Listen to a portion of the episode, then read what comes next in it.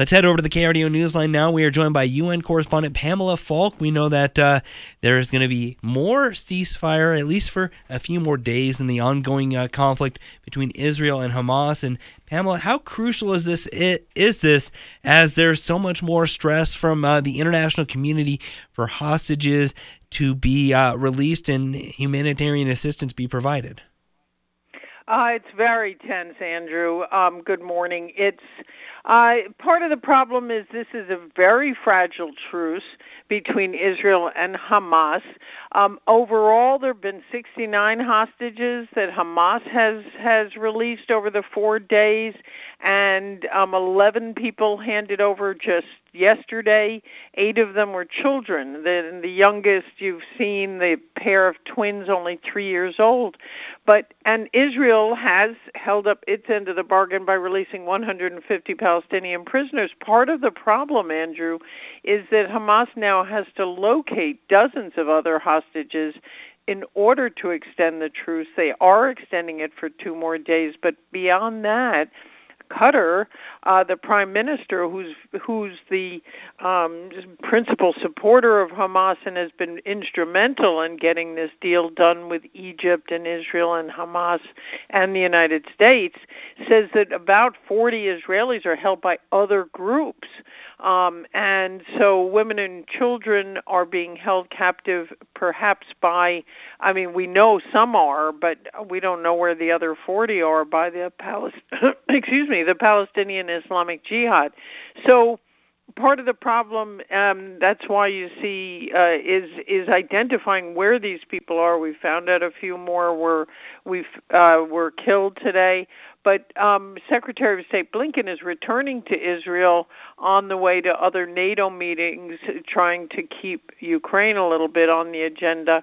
Um, but he's returning to Israel, and the U.S. CIA chief, Bill Burns, is meeting with the Mossad chief in in Doha um, also today, and they're all trying to see what happens next after uh, Hamas doesn't have any more hostages to release. Now, Israel has said that they will continue the campaign to rid the Gaza Strip from by of Hamas, but uh, part of the problem is how do you get as much aid in as has been promised and that's that's a challenge because there's only one border crossing open at this point do you think Hamas expected to get more leverage with the hostages they had? Because, uh, you know, as we are seeing this trickle out, it doesn't seem like. Uh, you know the leverage that they had is, is, is I mean it was very sustained for so long, but now it's seeming less so.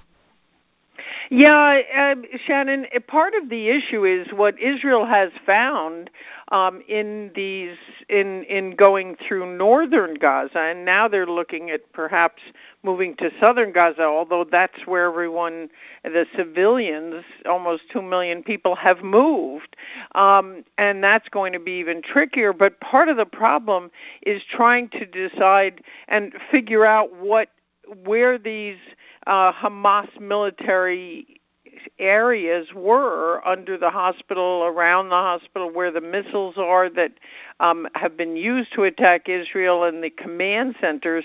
And what they have, what they found in one of them, it was it was a few days ago, was a Hamas manual that said, "Look, this the idea here is to provoke Israel into this kind of a reaction, um, and if this one doesn't work, another one would take place." So Israel is feeling very much like they have to get rid of the command centers, and you're hearing a, a lot of international um, community leaders, including the UN Secretary General, um, Shannon, say uh, that Hamas will not be capable of running Gaza after this is all over because of what they did, and therefore, who is going to run Gaza? And the UN chief said yesterday to a group of reporters, including myself, is that it has to be uh, the Palestinian Authority, which is Mahmoud Abbas as the president. They're in the West Bank.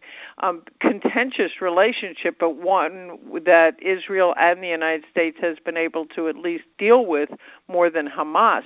So a lot of this it will um, depend on the aid getting in. Do they have as much leverage? Was your your question? Well, I, yeah. They they have some leverage, obviously, and a lot of people feel that they will hold at least a few of the hostages till the very end. But um, uh, they certainly don't have any leverage to stop what is um, determined to be the next step by Israel, and that is making sure that command centers don't exist in, in Gaza. Now, is there any concern on the uh, behalf of the international community that these uh, that the ceasefire, the longer it goes, that it could uh, maybe turn into another kind of surprise ambush attack, and uh, that the agreed upon may uh, ceasefire may not be as mutual as uh, everyone would be hoping for? Well, you're asking the right question, Andrew. They're in the last days. Uh, both of you are asking the right questions. I mean, you know, we'll see how. It, I mean, everyone believes that you just don't know how how long this will last. But there were accusations traded early this morning um, that uh, Israel and Hamas traded accusations about violations. There were explosive devices that were detonated um, near troops, the Israeli military said in northern Gaza, and that militants had at one site opened fire and um, Hamas has has claimed that Israel has broken the truce, but they're small um, skirmishes, and it looks like it's holding. So uh, I don't think Israel's worried about that as much because uh, the Palestinians want their people back, um, and they have been getting them back. A lot of them, um, women and children, and so um, that were accused of crimes and in Israeli jails. So I, I think there is an interest in moving this forward, but uh, it's very it's very delicate, and part of the issue is what are we going to find out as the numbers of hostages um, increase? They've released 92. Um, if this goes through today and tomorrow they will have released 92 of 240 so where are the others? Are they dead? You know Hersh this young man who we met at the un uh the i mean we met his family at the un his arm was blown off when he was taken. Um uh, how what kind of medical treatment did some of them have? And of course you know some of the heart i heard about i was hearing your heartwarming stories about the holidays before i got on. And um the heartwarming story of this is um, abigail Mor Idan the four year old um who was free just adorable young you know little girl whose parents were both killed. And she was 40 days in this um captivity and now all of a sudden um she doesn't even realize i mean all of her aunts and uncles are there um but that her parents are dead. And so um all of this is just you know it's it's just heart wrenching to see. And they and there still is a 10 month old baby in captivity somewhere yeah, and meanwhile, Israel still has that sense of vulnerability that I think uh, they had not had prior to October 7th and, and now uh, can't shake. So, yeah, yeah, absolutely. All right, I wish we had more time. Pamela Falk, thank I you. I know, I know. We'll see. And and uh, tomorrow at the UN, another big high-level meeting um, actually with the Chinese uh, foreign minister at the UN on this topic. So everyone's uh, every country is weighing in at this point. It's so vital and volatile. Thank you. Appreciate yes. it. Good point. Thank you.